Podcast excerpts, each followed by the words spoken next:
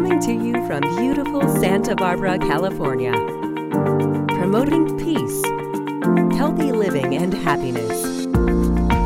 It's the Peace Podcast with host Barbara Gone Mueller.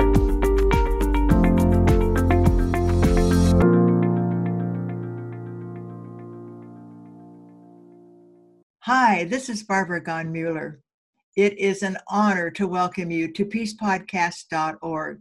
Peace Podcast is devoted to peace, happiness, and healthy living. Today, you're in for a treat.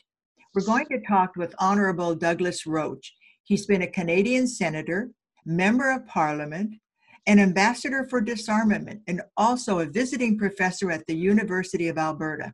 He was elected chairman of the United Nations Disarmament Committee at the 43rd General Assembly in 1988 and an officer of the Order of Canada. Now, here's the part you're going to be amazed at. This is a man who wastes no time. He has authored 20 books, including How We Stopped Loving the Bomb. Wouldn't you just love to read that? His memoir, Creative Dissent A Politician's Struggle for peace, just like we are all struggling for peace and the human right to peace. In his recent book, which is not that recent, I think 2015, The United Nations in the 21st Century. Douglas Roche, what an honor to welcome you to Peace Podcast. Thank you for joining us. Thank you, Barbara. It's a pleasure to see you again. Thank you. Well, you know, you're so optimistic.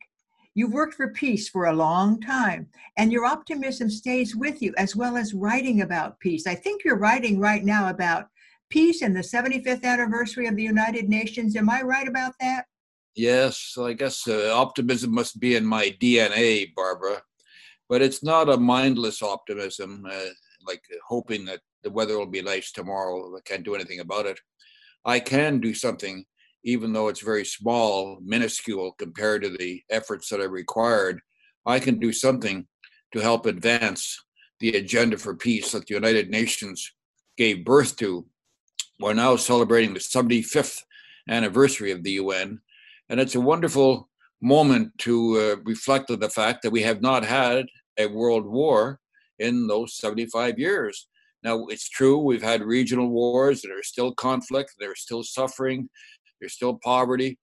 Uh, but um, I think that if you look at uh, virtually any metric by which we measure uh, our human activity on the planet, say uh, technology, industry, medicine, agriculture, any of these fields, uh, we see that more people are getting more benefits from that field than ever before.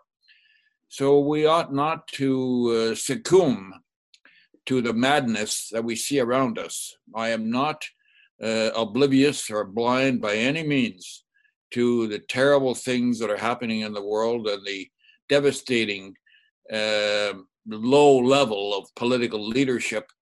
Uh, but all that being said, I think that uh, we have to keep our, our eye fixed on the goal. What is the goal? The goal is to live a life of nonviolence and sustainable peace. And the, the United Nations has given us the agenda for that. Oh my goodness. Oh my goodness. Well, you know, there's a theme that kind of runs through all of your 20 books, and that is hope, not fear. Put your actions where your heart is. But that hope, what gives you hope today? Well, of course, I consider hope a verb, uh, not uh, not just a noun. I think that we have to activate uh, instruments uh, that can build the conditions for peace.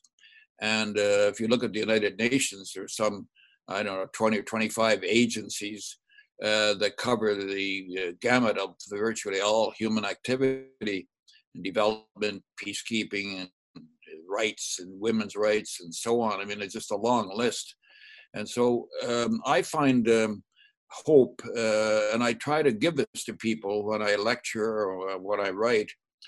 Uh, I try to give them a hope that is based um, on what we have actually achieved so far. We have built a system, we have built institutions, and uh, because there are problems, we ought not to throw uh, the baby out with the bathwater. We, we have to reform, renew, and recommit and uh, particularly get enough money from the governments into the international systems so that uh, there can be the programs uh, carried out that uh, can alleviate suffering and distress and uh, and particularly at this uh, juncture we're at now, Barbara, when I, I consider that um, the world is in a triple emergency, a triple emergency.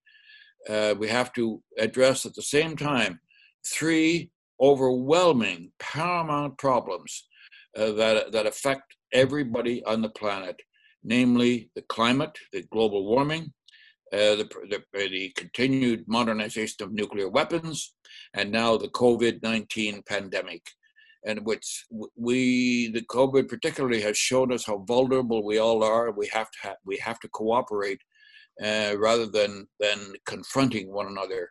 And so the United Nations has given us the framework for that. And so why should we lose hope? Because there are problems. The people who brought about the end of uh, apartheid or colonialism. I mean, they, they didn't lose hope when uh, the going got rough. And we are at a huge transformation moment in world history with the uh, with the ability to deal with global problems through our communications, social media, and, uh, and the education that we have. And so, let's spend our time and energies building rather than lamenting. I love that. You remind me of my late husband, Dr. Robert Muller, and you did write a book with him also. And every time I look at you and think of Robert, I think I'm looking at twins. You both had this same philosophy that optimism and work together and cooperation will bring the solutions that we need in this triple emergency.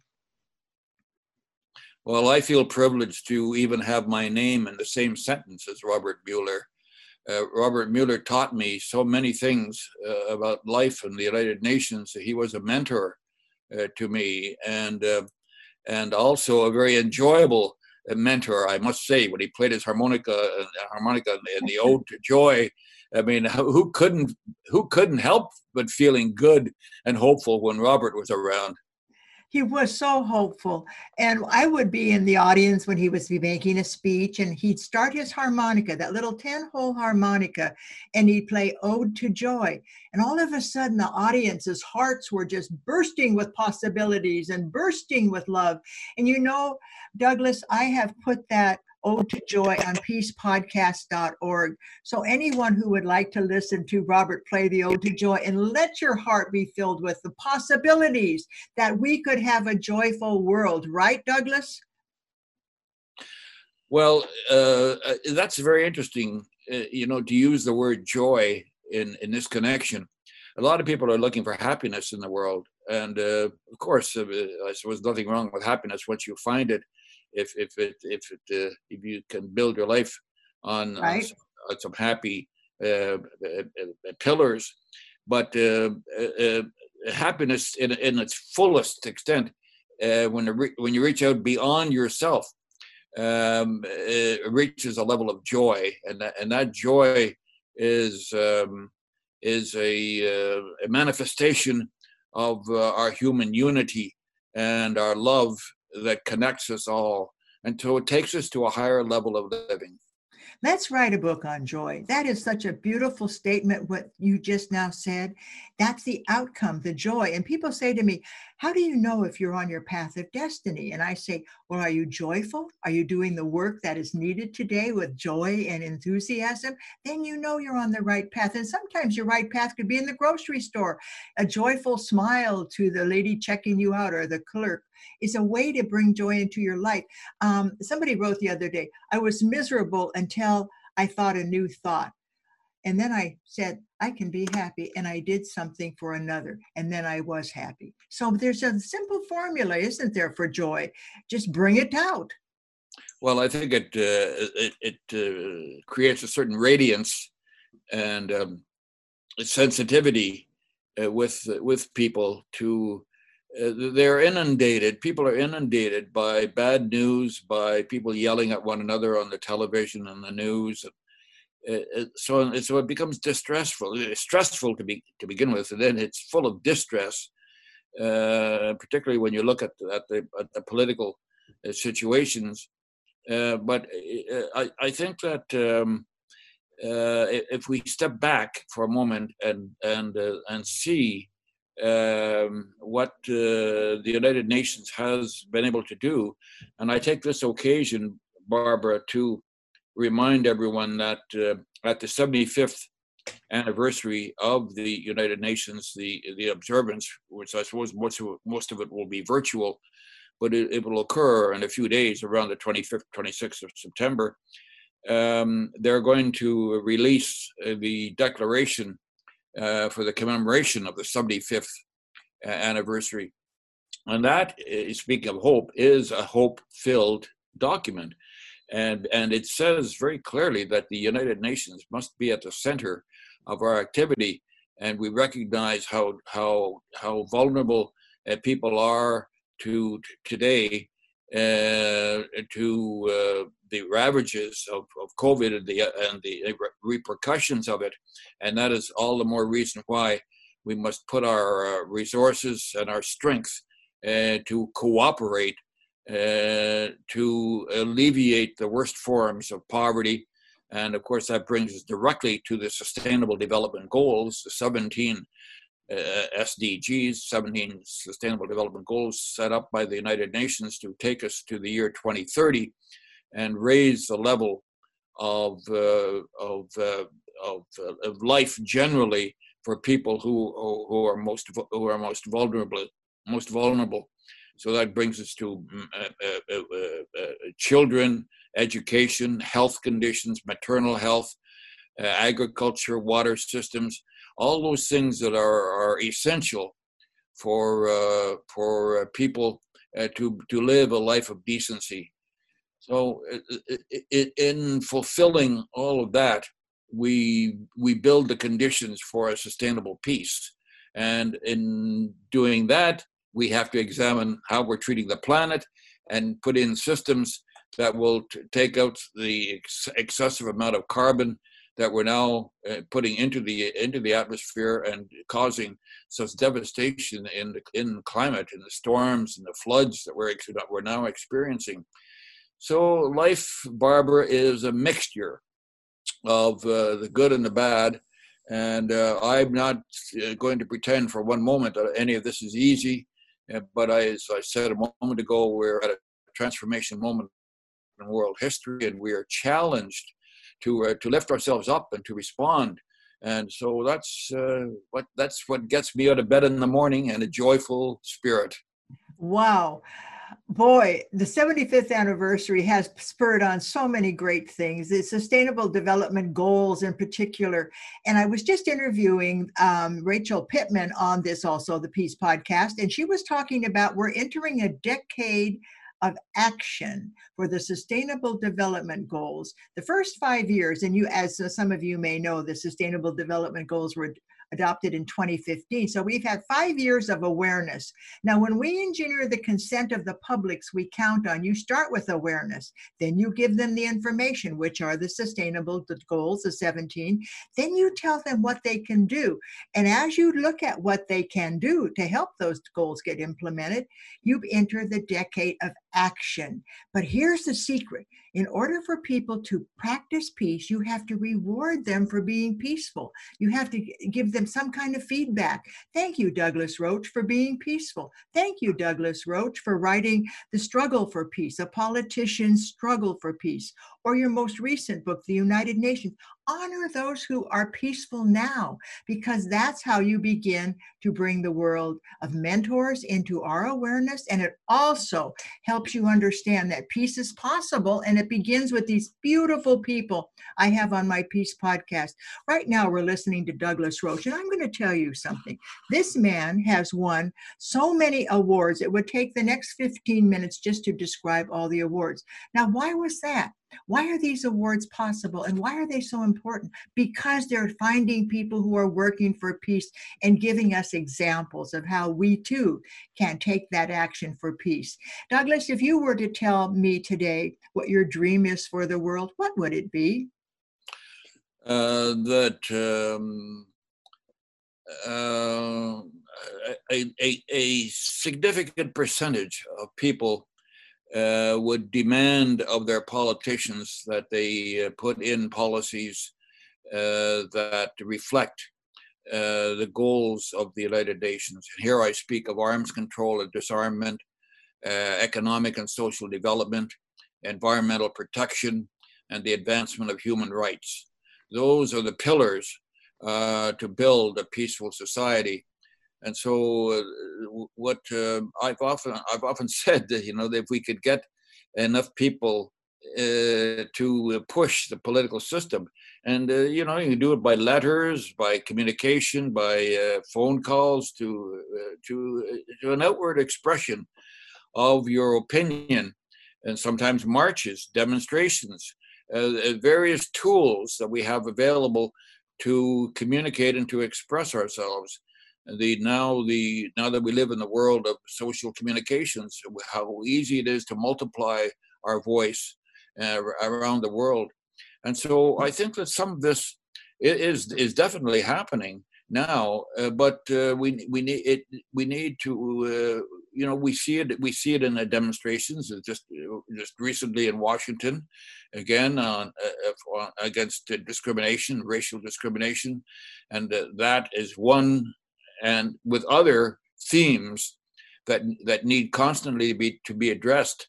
So my hope and my goal is that uh, a sufficient number of people will express themselves and and uh, make the political system respond uh, to uh, in in the creation of policies that are aimed at, at helping the lives of people rather than preserving the wealth of the people who are already rich keeping the lives of our precious people on our planet healthy and joyful is my dream too.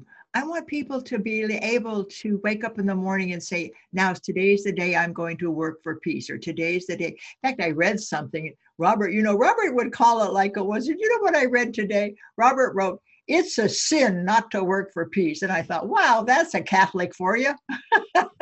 a sin not to work for peace. Well, maybe he was telling us that working for peace is something that will get us on a higher level in heaven. Who knows? Well, well, let's say that it's a great virtue at any at any, at any event. great virtue. well, my dear, you are always so optimistic, so full of wisdom. And uh, do you have a new book coming out? Oh well, I'm always working on something, Barbara. Well, that's why you're so young. What happens over the next few months? Oh, and when's that coming out? Well we have we just we we, we just have to keep going and uh, every day barbara every day for me is a blessing. I thank god for my health uh, that i get out of bed to begin with and then start functioning and uh, and uh, contribute in, in my in a, in a very modest way. But in doing that um, i feel that i'm paying a debt to society for taking up space on the planet uh, for to try to give back a little bit of what I have received in my own health and ability to write and communicate. And so uh, it's a it's a it's speaking of joy to bring joy back in. It's a joy for me to be able to espouse um, and reach out and touch people uh, with uh, with a message that peace is not only possible but it's necessary and we can do it. And this is this is a this is a driving force in my life. It's a driving force in my life too. I love the word peace and I wish we had more ways that everyone could just begin. And sometimes when I'm through on a telephone conversation, I don't say goodbye. I say, may peace be with you. Because to remind people that peace is possible. Remember Pathways to Peace? It was started so long time ago in the early 80s. And Robert and Avon Mattison started working on the International Day of Peace. And I want to wish you a happy September 21st, Douglas. That's World Peace Day. Peace Day. World Peace Day. And Robert and Avon in the early 80s were working on that. And I remember going to San Francisco on the 50th anniversary of the United Nations and seeing these hundreds of thousands of people blessing the day that the United Nations was created. Well, that 50th anniversary uh, was uh, uh, I suppose it, it probably was the last occasion that I saw Robert Muller. He gave a speech in San Francisco uh, on the at a big dinner uh, on the occasion of the 50th anniversary, and he galvanized people with the ideas that he that he uh, that he put out himself. Well, you know, we have 7,500 ideas and dreams for a better world, and every day we hand them out on the internet. You were right about that. This is our global voice, our emails. And instead of filling up your email box with things that don't really inspire you, go to goodmorningworld.org. And Robert's, every day we have, except Saturday and Sunday, but every day of the week, we have a message for you that Robert wrote. Robert thought that the United Nations was where he gained his wisdom. And Douglas, would you agree with that? The United Nations is wisdom field. It's uh, it's got every field of, uh, of human activity, and also it uplifts. And uh, when it says, uh, you know, we the peoples, uh, you know, determined to work to avoid again this the scourge of war, and to uplift all our all our values and our our social interaction. I mean that it is. Um, it's it's much more than a political organization. I mean, it is a spiritual center mm-hmm. because the the the moral base of our humanity is brought out by the United Nations in uh, in in teaching us uh, how not only that we should you know help one another or dare I dare I say love one another, but certainly reach out to one another. Uh, but it shows us how to do it too. The spirit of the United Nations. You're the first person I've talked to in a long time that said it's almost like a spiritual spirituality when you walk in there. You get this uplifted feeling and you see all these people communicating and trying to make a world better for all. And i walk in and i think this is a holy place. And robert always loved the thing those people who enter here have hope. And i love that that there was hope by entering the united nations. There are many uh, there are many things to lament about uh, the COVID 19 virus and what it's done to our society. And, and, many, many people are suffering. So I, I personally ought not to complain. But I do miss going to the United Nations. I do miss going to, to into the building in New York or in Geneva or in Vienna. I miss I miss that uplifting feeling I always had for all the years of my public life, and I'm going back now 40, 40 to 50 years um, that I have uh, been a student of nations and I have taught the United Nations and I have learned, I have imbibed from it, and it has filled uh, me with a spirit um, that reaches out beyond myself into a, the community. Uh, we used to say the community of man, or so the community of, of humanity, all of humanity uh, when you look uh, on, on a full day uh, when it's crowded in the General Assembly, in each de- each country, each of the 193 countries has has a desk with six seats at it. So uh, total number of people uh, is is substantial. And when you look at it all in a full day, you see the faces of the modern world, and you see there the diversity of humanity and how the, uh, the, the, that in this diversity that there is a unity and we have to we have to find it build it and protect it. Wow. Find it build it and protect it. Protect the unity that the united nations was founded on and to avoid the scourge of war. And with those words i'm going to thank douglas roche. Douglas roche has been a friend since I've been married to Robert, and that happened in the early 90s. And he's just been in my life for all this time. And I am so blessed. And I hope you also will go on Amazon and buy one of his books, read the inspiration that motivated him to spend his life working for peace. Douglas, do you have a last word for us today? Well, uh, I wish everyone a happy 75th anniversary of the United Nations and hope that that uh, that uh, uh, all the problems of the world that we have notwithstanding, that we can find some joy and peace in one another as we go forward. What a beautiful way to end our recording with Douglas Roche. To find our peace together, to live in harmony and love. It sounds so simple. Why can't we do it? Well, we can. Why you watch Peace Podcast, you get motivated to do something a little more. And if you need music to get you going, go to my blog on peacepodcast.org and listen to Robert. Douglas, thank you. Thank you, Barbara. As always, it's an honor. And I hope that you will tell your friends, pay attention. How can you bring peace into your daily life? Peace is good for you. Look at Douglas. I'm going to tell you a little secret. He's over 90. He doesn't look it, he doesn't act it, and he hasn't woke up any morning that didn't say, Thank you, God, I'm here and I'm getting better and better. And I think there's something about the joy of just being alive. And take that joy and work for peace and spread it to the world. God bless you.